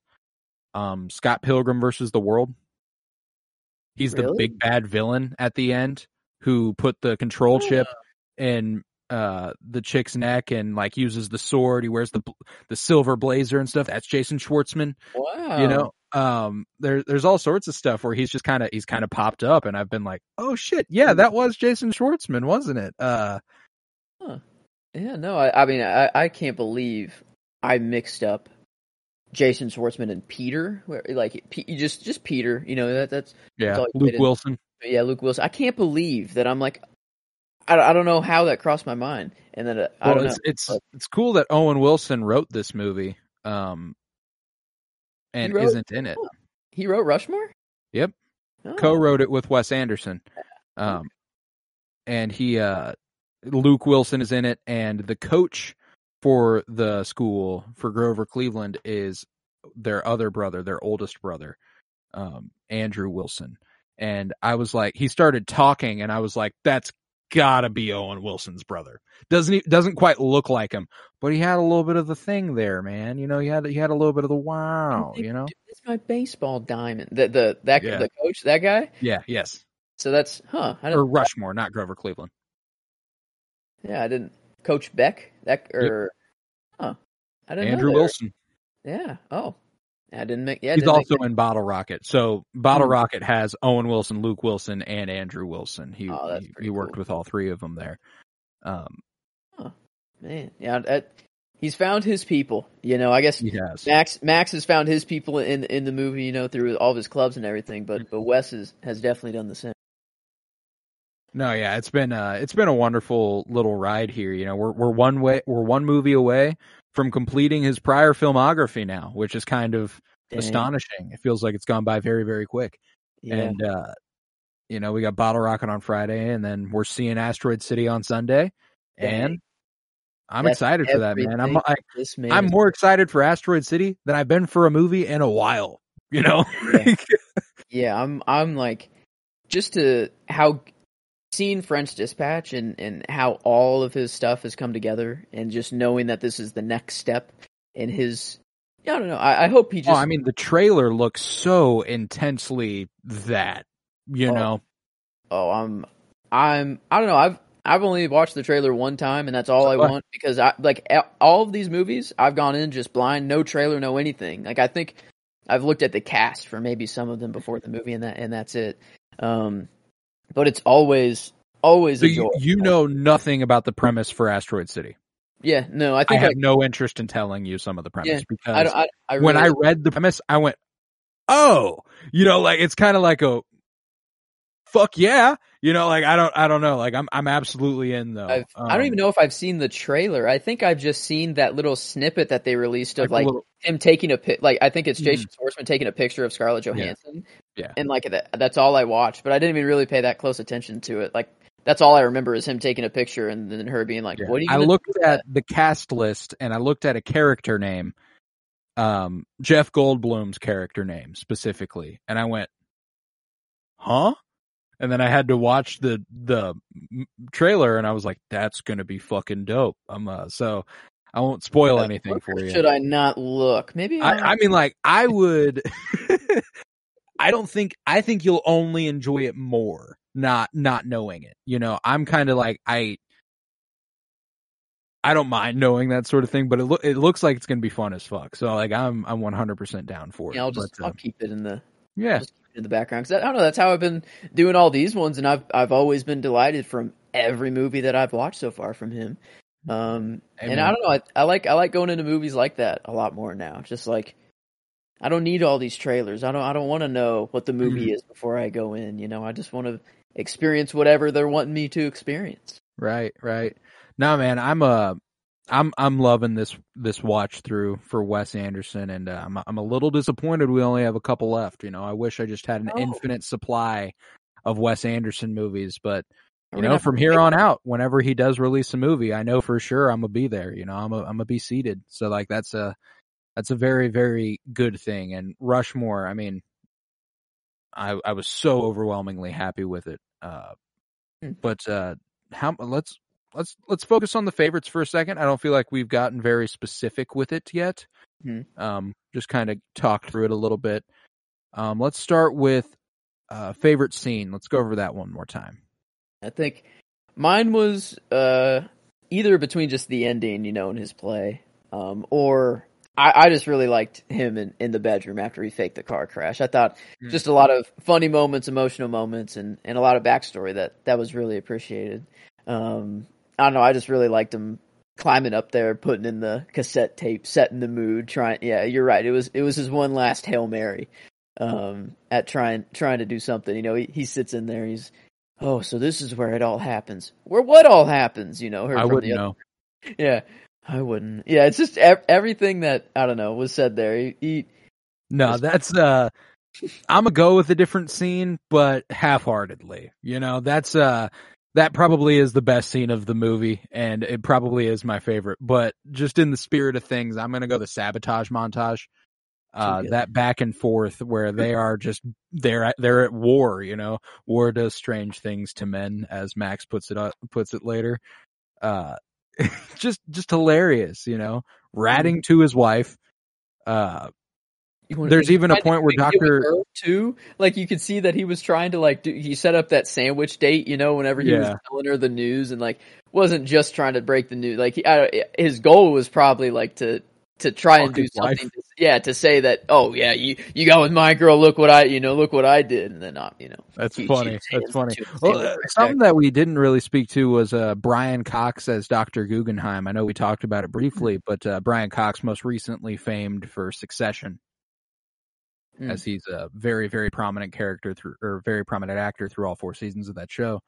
But to that part where you know uh, Max is like, uh, "I'm just happy to inform you," and uh, he's like, uh, "I never took you for an informant, Max." You know, Mm. like he's a little disappointed that he's ratting which Mhm. is a, uh, which is really funny because it kind of it is counterintuitive to what Max's whole kind of presence was. He was a little revolutionary in his in his uh, fight against the establishment sort of way, you know. And uh, I lo- I loved watching it, man. He was uh he was very funny, but uh, for him to give in to his baser instincts and rat to his wife, and then you know put the bees in his hotel room him run over his bike, him cut his brake line, just a hilarious sequence of events. that are uh, that I just I couldn't help but love. So I, I went with that for my favorite scene. Oh yeah, no, that's that's perfect. And I don't, I, that's probably I don't know. That was probably the the most fun while watching the movie. Like part, I don't know. It was just was just a like the music too. I, I like there was barely oh, the music any, in this know, movie yeah, was brilliant, dude. like barely any words through that, but just like the music was playing, you just saw their back and forth, and and I don't know, it's just a all of his music is done really well. Like when he every sits down with his mom's typewriter outside the graveyard and starts typing, and it's like it's that John Lennon song, uh, "Oh Yoko." Like, god damn, that was good. yeah, yeah, he always always knows what music to put in his movies. They they work so well for it. Um, but yeah, no, I I don't know. I, I felt like I'm just forgetting a scene though for some reason that I really liked, and it wasn't the ending. It wasn't the one or, or them in the bedroom. Um, I don't know. Yeah, I I, I don't. I loved the phone call. Maybe that That's a don't know. brilliant one. I Whenever he's on the payphone at school, and the guy's like, uh, you know, or do you have a phone pass? And he's like, I'm on the phone. You know, like, uh, that's funny because Bill Murray's on the other end doing all the stupid shit he's doing. Like, that's that's a great scene. Um, the play itself is really good. Yeah, I think it might have just been the club montage that he had, you know, just showing all of his Mm. different things that he was into. Um, but it, it was just kind of early on, and I didn't really, you know, didn't Right. really care as much as I did about him. You know, at the it was just kind of showing you really who he who he was and how involved, you know, he Oh was. yeah. Oh, and I I think- love I love the resolution for Max, man. You know, that's uh whenever he gets the standing O at his play and his dad's going, "That's my son, that's my son." I'm like I'm tearing up, I'm crying cuz I'm like, "You know what? Max deserves that. You know, he does deserve this sort of love and reception uh cuz he's been through it, man. He's had a rough go of it." And uh Oh, he sat, you know, uh, I always would just want to call him Bill Murray. Um, Herman. Herman, yeah, he sits Herman and Miss Cross next to each other, you know. yeah. Oh, looks like Max pulled a fast one on us, you know, and, and you just Always see everyone, everyone there is. It, oh, that I don't know, that was kind of a, a good shot. Uh, it was like just a, a, a slow pan through everyone in the audience. You know, you start with his dad, and then you get Miss Cross and Herman, and then Peter is there too. Uh, let's see. Yeah, he invited me. He told me to wear a tie. yeah, not his scrubs or whatever. Yeah, like Yeah. I like your nurse outfit. Um, ooh, that was oh, that was actually pretty funny. Whenever he got drunk Yeah. um, at that dinner, and you know, yeah, he he allowed him to. These are have a drink. OR scrubs. Yeah, It's like, oh, you know, I don't know. He, Oh, he always are they? yeah. Oh, oh, yeah. like and and he, Bill Murray just just like yeah, breaking Bill Murray can't help but laugh in that like- moment. That's so Oh. funny, dude. Oh man, yeah. that- I don't know. It's every every everything. Like this was definitely funny. Like a lot more funny, funnier than than his other movies. Whenever the Scottish, the Scottish guy, we haven't even talked about the Scottish guy. Yeah. Um, whenever he shoots him at the end of the movie, he's like, "I've got one one thing left to do," and he throws him a screen, uh, a a play, and he's like, "I've always wanted to be in one of your plays," and uh, I know. He's like, I know. Outstanding. I loved the uh the kids chucking the rocks at him. Uh I loved earlier in the movie when we hear the Scottish dude like not speak for the first time but the second time and he like yells at him. He's cuz he's got Latin put back on the curriculum and he's like, "Oh, what the fuck are you doing? Are you to fucking Is that Latin?" You know, like that was uh that was hilarious. Uh I liked Dirk, the his little younger friend. yeah, the first grader. Was always like him in the barbershop whenever he's there, like sitting there, and he slowly turns and looks at Max, and he's like, "Oh, hi, Max." You know, like he was he was uh, like a first grader, but but definitely an old an older soul. Yeah, you know, like it makes sense that that's the first grader Max gravitated towards. You know, he's like he does he does carry himself with a certain uh older essence. You know, when he writes that letter, he's like, "I'm sorry to inform you." You know, like uh, since you're such a good friend. Whenever he looks at, whenever he confronts Herman and is like, uh, "Who needs friends when they're like you?" And he like spits on his car, and he, I'm like, you know what? Dirk's down to ride. I like Dirk. Yeah, Dirk Dirk was a he was a good friend, you know. The the whole time was was very funny too. Uh throughout the whole thing, but I don't know, I I was trying to to see if if I could cuz I don't know, I, I really don't like um whenever it's performance and character they line up, but I I, I think I don't know, I may just have to on this. Yeah. I, I don't know. I, I really liked, you know, his perform I didn't for one, didn't know it was him and that I I just still can't believe I just didn't. It didn't hit me that this is in '98 and it's just a younger Jason Schwartzman. Um, but I was gonna go with with him anyways, and then character. I was, you know, just all the clubs that he was in, all all the stuff you know that he was experiencing. I don't know. It just got me to to really think about my high school years and my you know middle school years and stuff Mm. like that. And um, He always has a good way of doing that, man.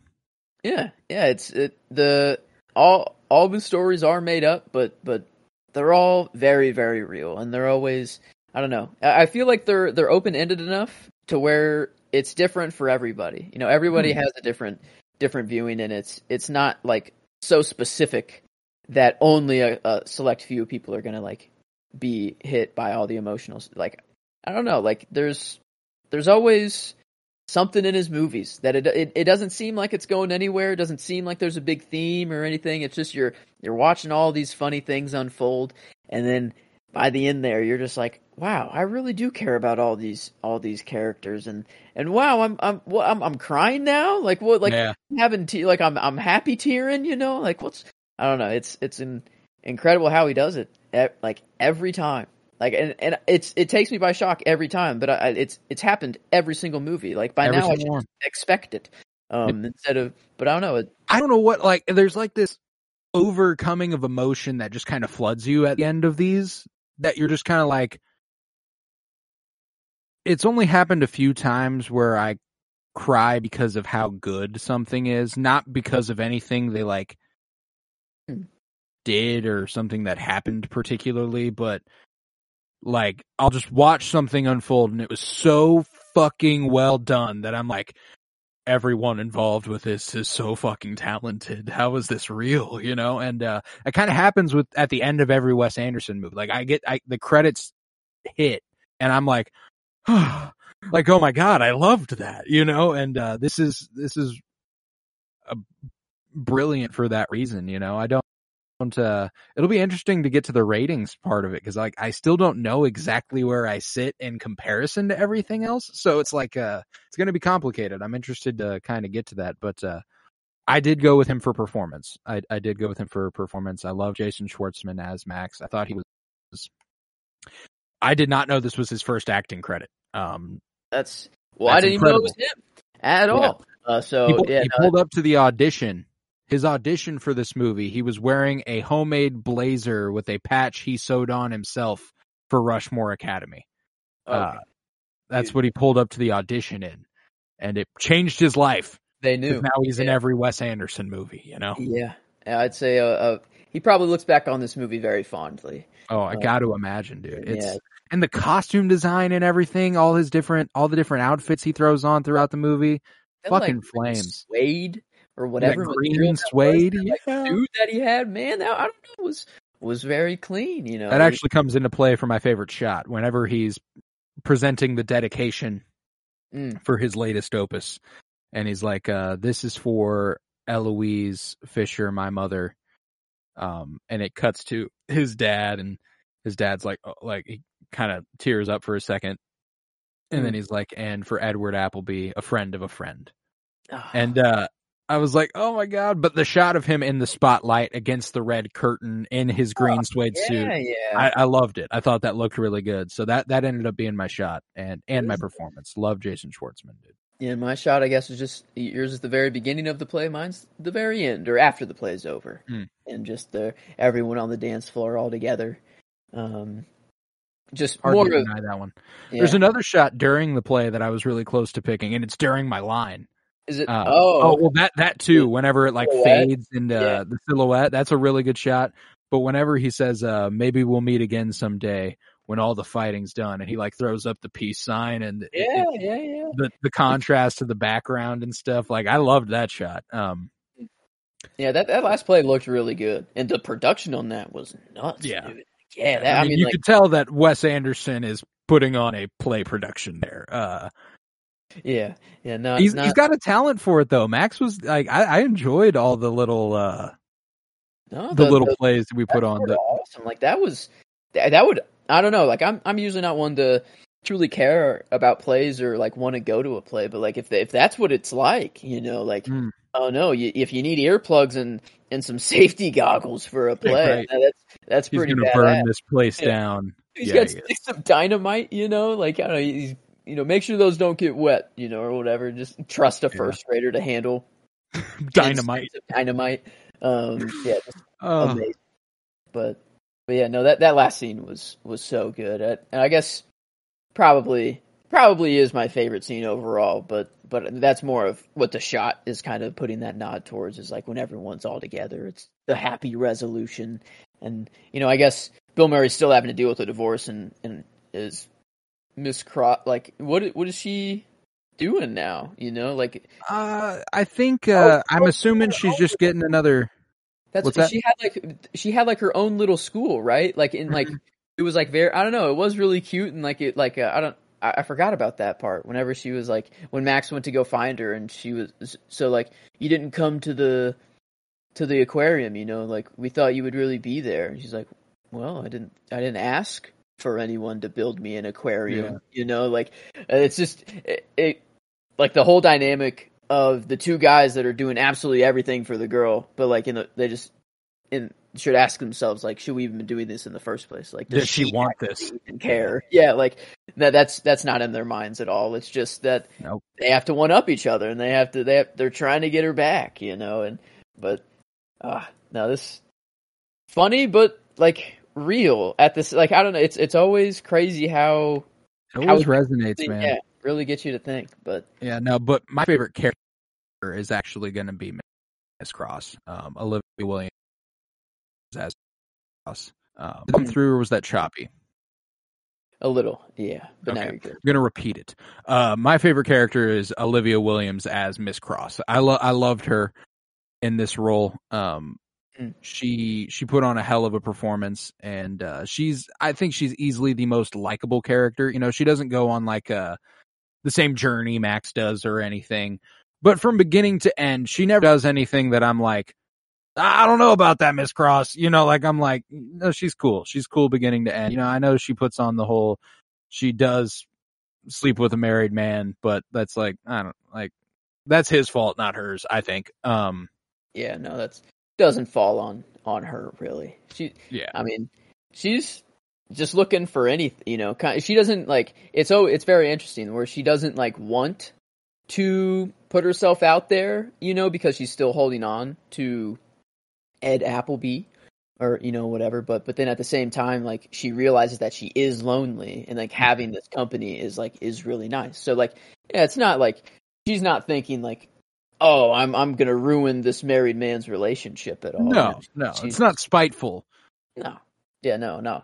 And i don't know she she seemed like a very good teacher you know all the painting with the kids outside you know and um was i don't know seemed just well, apparently was the best teacher that they had there and uh, i could the see best, uh, like that little scene whenever they're sitting in the library and she runs out of lemonade and he immediately fills it up and then her pen won't keep writing and he immediately has a replacement and she's like, you know this isn't going to go anywhere, right? And he's like, hey, hey, hey, hey, I didn't say nothing, man. It's weird that you brought that up so bluntly, you know, like, uh, that's, uh, his pencil too. He's like, yeah. like interrupts her. He starts talking, you know, that's, uh, uh, that, that's a contender too. That's one of my favorite scenes in this movie as well. But, uh, Mm. just uh all her steadfastness and her insecurities and stuff like she's you know i like max a lot but i've never met a kid like that you know like she he- she's the most real character in this movie for me like in terms of like a a person i feel like i could meet it seems like miss cross would be is the most feasible in Yeah. that regard um Yeah, and yeah. she she just seemed real, you know, and I, I appreciated that. So I ended up going with her for my favorite uh, my favorite character. Yeah, I mean, she, she. I mean, it, it goes to my line. They were, she was their Rushmore, you know, and and Bill Murray, he he says that, you know, she she was you to make him understand, you know, he's he's trying to get through and like to to say something to make him understand and be okay with it, you know, and he, she's my Rushmore, you know, and I I, I didn't know what I expected Max to say back, um, but then he, I know. Like she was mine too, you know. It was just like a after their sabotage montage, you know, going on, and and they have this moment, and then he pushes the tree over, you know, and it falls over. And I don't know, it was just a really, every every emotional part that happens, there's always usually something funny that that follows it pretty quickly. That like brings brings you back and and I don't know, just that fun factor of the movie. Um, Mm. But but man, it, it can really get real out of nowhere. You know, like It always does. out of nowhere. But yeah, I love that line of uh just that I felt like there was just I don't know. I felt like there was a line that I that I'm missing, but that was that was the at least the one that like hit me on like the gut. Oh no, yeah, like that was one that when I watched it, I was like, well, that's going to be a top contender for both me and Joseph, so I better go with something else.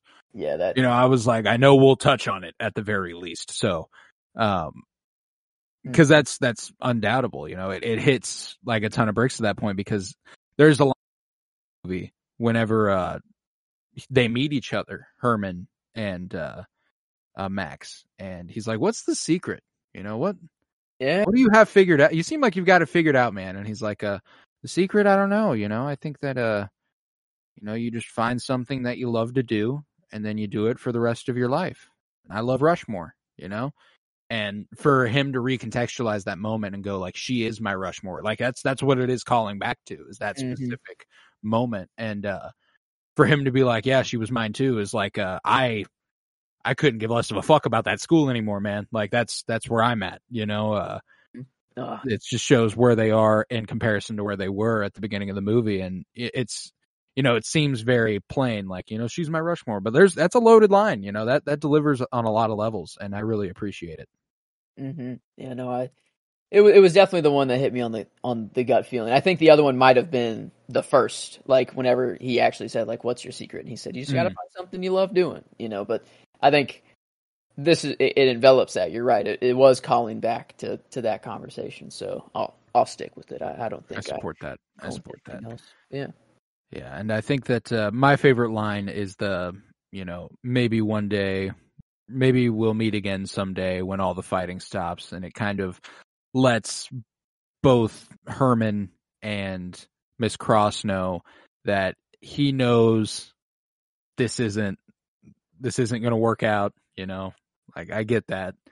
And i hope one day y'all can forgive me for that for everything and for, For hopefully we can be friends again. Maybe we'll meet again someday you know when all this settles down. And you know after the play they do you know and i, I really i really appreciated that you know the the peace the peace offerings there margaret getting introduced uh I haven't had a chance to deal to dance with your new girlfriend or anything and there, he's like ah and she's like yes i am. Uh hilarious moment loved that uh more I talk about it, man, the more I just like really, really, really liked this movie. Yeah. Um, It came together just so nicely at the end. Like Mm. there's something about um having everything so fucked up. Like everyone everyone was going just through it at one point. And then just Mm. having everything wrap itself up in a pretty little bow at the end. It's like it's so satisfying. I'm Like always gonna eat that shit up. yeah. And and I don't know, a perfect, you know, he always kind of has a medium in his movies and this one's not, you know, not as direct as the other ones, but he has a lot of plays. You know, he like Max speaks that that's how he like kind of gets a lot of his, his his emotions across is is through his plays and stuff. And I guess we only got to see one really in detail, you know, but You saw yeah, that little the mob play that he put on earlier in the movie, a little a little segment of that. that's true. um, Oh gosh. And then we saw them rehearsing for one that was in very poor taste Yeah. over at Grover Cleveland. Yeah, Um, yeah, yeah, not not good. But I, he got into Rushmore off of a play. You know, he, he he wrote a play, and that's how he got in there. I, I wish we could see, you know, whatever that was. Well, he Um, got into Rushmore and he was like Dirk's age.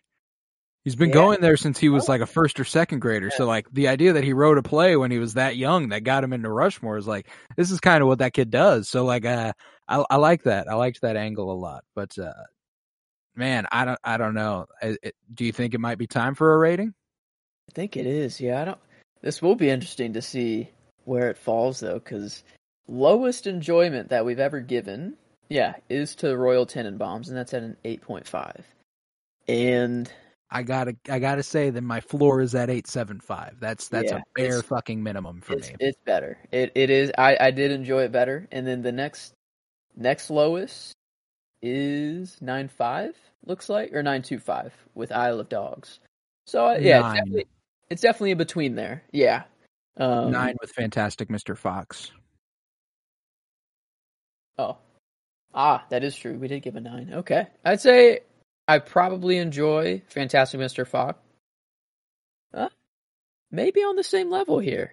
Actually, Um, I, think there's there's that thing about Fantastic Mr. Fox that is so pleasing to the eye and pleasing to the ear, and everything comes together in a way that it is so easy to watch. You know, I know I watched this movie twice today in back to back sittings, so like uh clearly there's an ease to this as well. But if I am going to throw something on casually, it probably will be Fantastic Mr. Fox, but I don't know if it's by like a whole lot. I think I would be comfortable giving this in a nine. Uh, but I think it's either nine or eight seven five. eight seven five, I can't shake that. That feels more right. It Um, does. It does feel a little right. yeah. Just that little bump above uh, the Royal Tenenbaums. It feels a lot more right than like. Uh, it feels weird to say that this is on the same level as Fantastic Mr. Fox. Like that. It, I feel like I'm kind of stretching there to Yeah. to put it up there, but okay. And then And I certainly don't think it's on the same level of as Fantastic Mr. Fox uh, quality wise. no. Uh, Yeah, no, not quite. it's Um, uh, it's it's really well written. It's really well performed. Um, the soundtrack is fantastic. That might be the only thing I think it has up on Fantastic Mr. Fox. Mm. Um, Yeah, I mean, it, it. I think the closest comparison is Royal Tenenbaums, Yeah. and I think that that does make sense. We gave that an eight critically, and I, I'd, I'd say that's probably it's either it is an eight or it's less than an eight. Yeah, yeah, no, because uh, I think overall, Royal Tenenbaums is probably a better performed movie. It had every bit as good the needle drops and the music in the in the movie. Uh, it was extremely well written.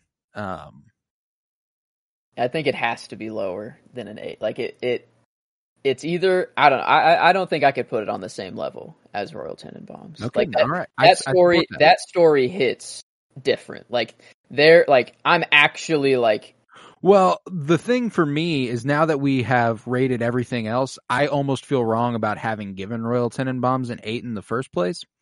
Mhm. Um, and I don't want to change that necessarily, but every time I go back and look at that rating, I feel like we started this project with the idea of being a little bit more critical than we were, uh, Mhm. than we were going to be. We ended up being very, very nice to a lot of movies. Um, and they're deserving of that. And I think Royal Tenenbaums was deserving of that as well. Um, but I do believe you're right. I do think this isn't quite as good as Royal Tenenbaums. I do think I enjoyed it more, um, but I don't think it was quite as good. And barely like seven Yeah. seven five would Seven, be seven, I'm five not would going be- down. I'm not going like seven or like No. all the way down there. Like it's if it's not an eight, it's a seven seven five, and that's I'm with you. I'm I'll go seven seven five. That's that's that's perfectly okay with me. Okay, well that that'll round it out to be an eighty-one percent, eight point zero eight. Um, so yeah, I think doesn't. I mean, that a little bit below Royal Tenenbaums actually overall. Yeah, it's the weight. The weight on the critical Yeah, that's true. ends up uh, coming into play there. Uh, and at an 81%, I feel pretty good about it though. That does that does feel about right, you know. Um that's a good movie. That's a really good movie. Yeah, I've I've I've called 8 out of 10 a great movie, you know. That's uh that's kind of how I consider my my 1 to 10 rating system. An 8 is great, a 9 is oh, fantastic, you know. So, uh, IMDb gives it a seven six, and uh, Rotten Tomatoes a ninety percent critically and ninety one percent audience score. Very Um, beloved movie, but uh, again, want to remind everyone what the Rotten Tomato score is. That Mm. doesn't mean it is a nine out of ten film. It means ninety percent of critics gave it a generally fresh rating. mhm. Um, And yeah, that, that, that- I don't know that I and at eighty-one percent, it'd be fresh.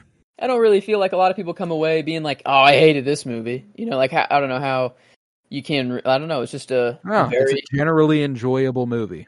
Oh yeah, yeah. There's nothing really to gripe about. Uh, maybe if if if like you had more of his visual focus, you know, more of this movie, it'd be really interesting to see like him make this movie today. If Yeah, what- even so, I don't like it's it's. it's a different kind of movie than he comes Yeah. to create later on, you know? Like I don't know that I would necessarily want it to be made in the same way the French Dispatch is made because then I think I'd get kind of you know, the reason the French Dispatch works that way is because that's kind of the story itself lends itself to that visual That's true. sensibility, you know? Um and I think like the Grand Budapest Hotel is so grand and so epic that it does kind of lend itself to that sort of visual sensibility.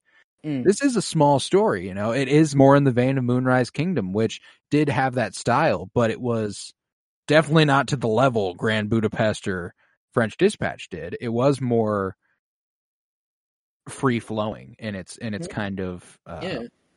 in its visual sensibility. So I think it I think it kind of required that. I don't think I necessarily want it to be done Hmm. the same way those are done. But uh Yeah, I guess I don't know really what I would change actually, you know, or like how if he were to make this today, like what would he do different at all? And I think maybe maybe like making the meet like making it a play, like act 1 so, you know, or something Right, like right. that. Could be pretty cool. Uh like maybe that's how he makes it framed like a stage production. That could be really cool.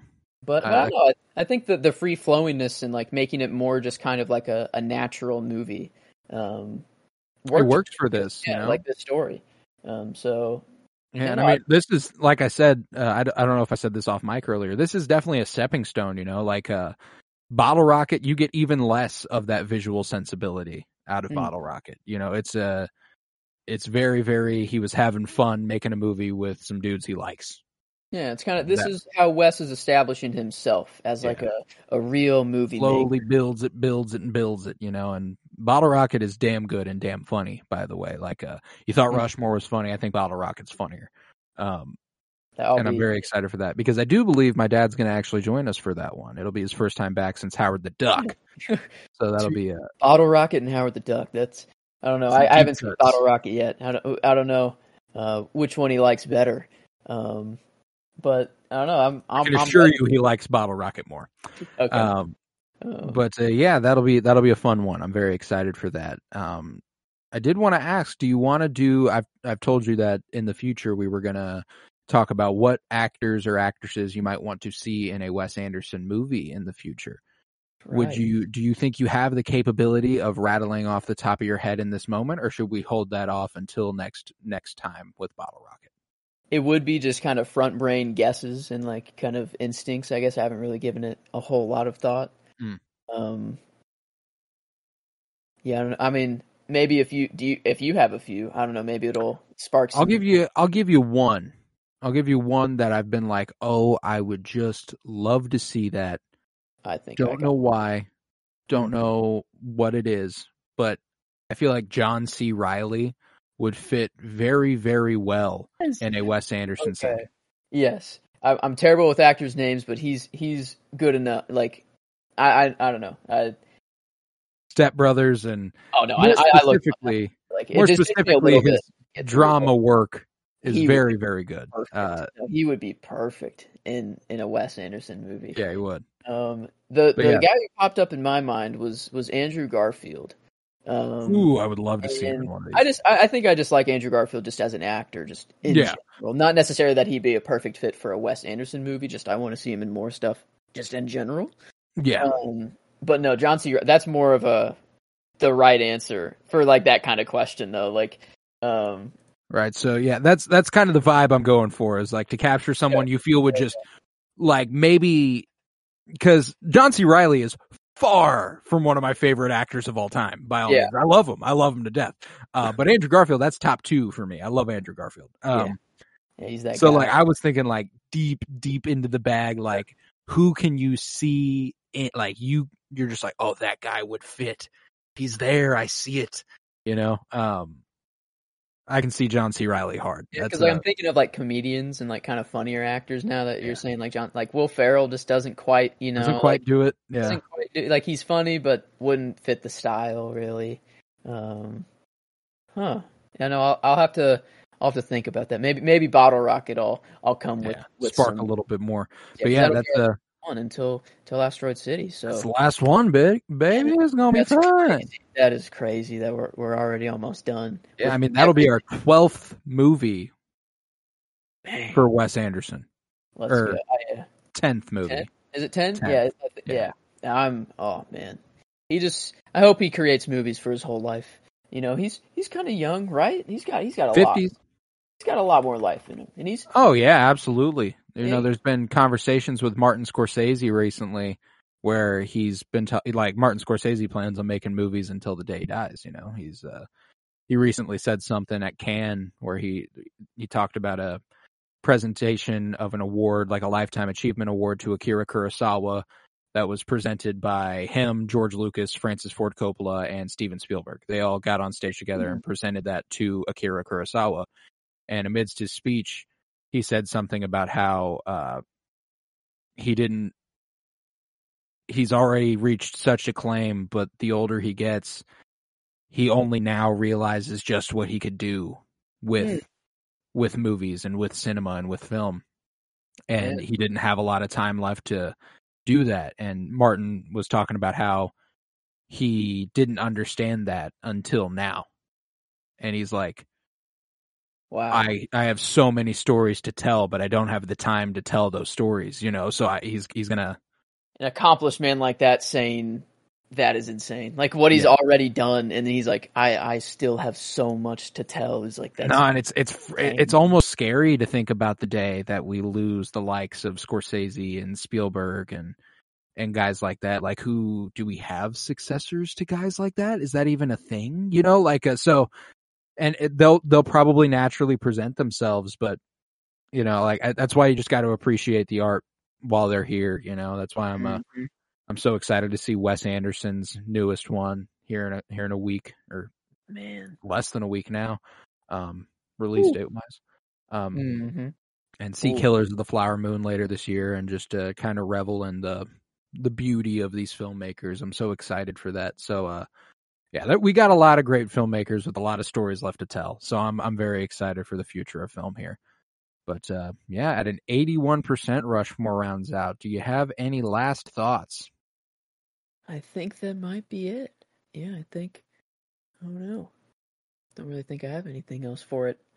All right, But- then that sounds good. We'll conclude this episode then. hmm If you would, head to patreon.com slash pennybloom.pod where you'll find over 50 hours of exclusive content, including uh, relatively recently, me and Joseph had a conversation about uh, uh, the ramifications of art, artificial intelligence in the art community um, Mhm. and how that is disturbing, to say the least. Um, yeah, for three dollars a month, you can support this podcast financially by signing up over there at patreon.com slash pennybloom.pod. You'll get a bunch of written content. Uh, you'll get a bunch of uh, book reviews, movie reviews, comic book reviews, and the like. I'm uh, uh, Joseph inspired me a little bit earlier today to try and get into a little bit more of like a short story, fictional sort of writing. So I'm I'm gonna give that a shot. I've got one I've already started working on, and I'm very excited about, and I'm probably gonna sign off the podcasting back to work on it. So uh, I'm very excited about that. And again, that's patreon.com slash pennybloom.pod. Who knows? Maybe Joe will be sending me something soon to go ahead and throw up over there. I'm very excited for it. I'm nervous. Not gonna lie. Uh, Ah, don't know. you worry. Don't you worry. Well, at the at the very least, if you want input, we can refine it. We can figure it out. We can co- collaborate. That's what that's what the written medium is. I plan on sending mine to you before I publish it. You know, you your input and stuff. Um, that's it's it's a collaborative process writing, or it can be, and it should be. Um, Mhm. Yeah, yeah. but uh, yeah, at patreon.com slash pennybloom.pod, that's where you'll find that. Uh, head to Twitter, follow at pennybloom.pod, follow on Instagram at pennybloom.podcast. Remember to leave a five star rate and review wherever it is that you might be listening. Um, tune back in this Friday for Bottle Rocket. Uh, tune in next Wednesday for Asteroid City. We're we're we're getting there, baby. It's it's time, and I'm fucking ready for it. But uh, yeah, Winter is Blooming is continuing. Game of Thrones rewatch that's on Mondays. Very excited about that. If you're a Game of Thrones fan, you got to be checking that that out with us. Um, but yeah, with that, I was Colton Robertson, and I was joined by Joseph George. Thank you very much, homie. oh, thank you for having me. It's always a pleasure to be here. Oh, and it's always a pleasure to have you. And remember, peace, love, and bloom. And I guess you've just got to find something you love to do and then do it for the rest of your life.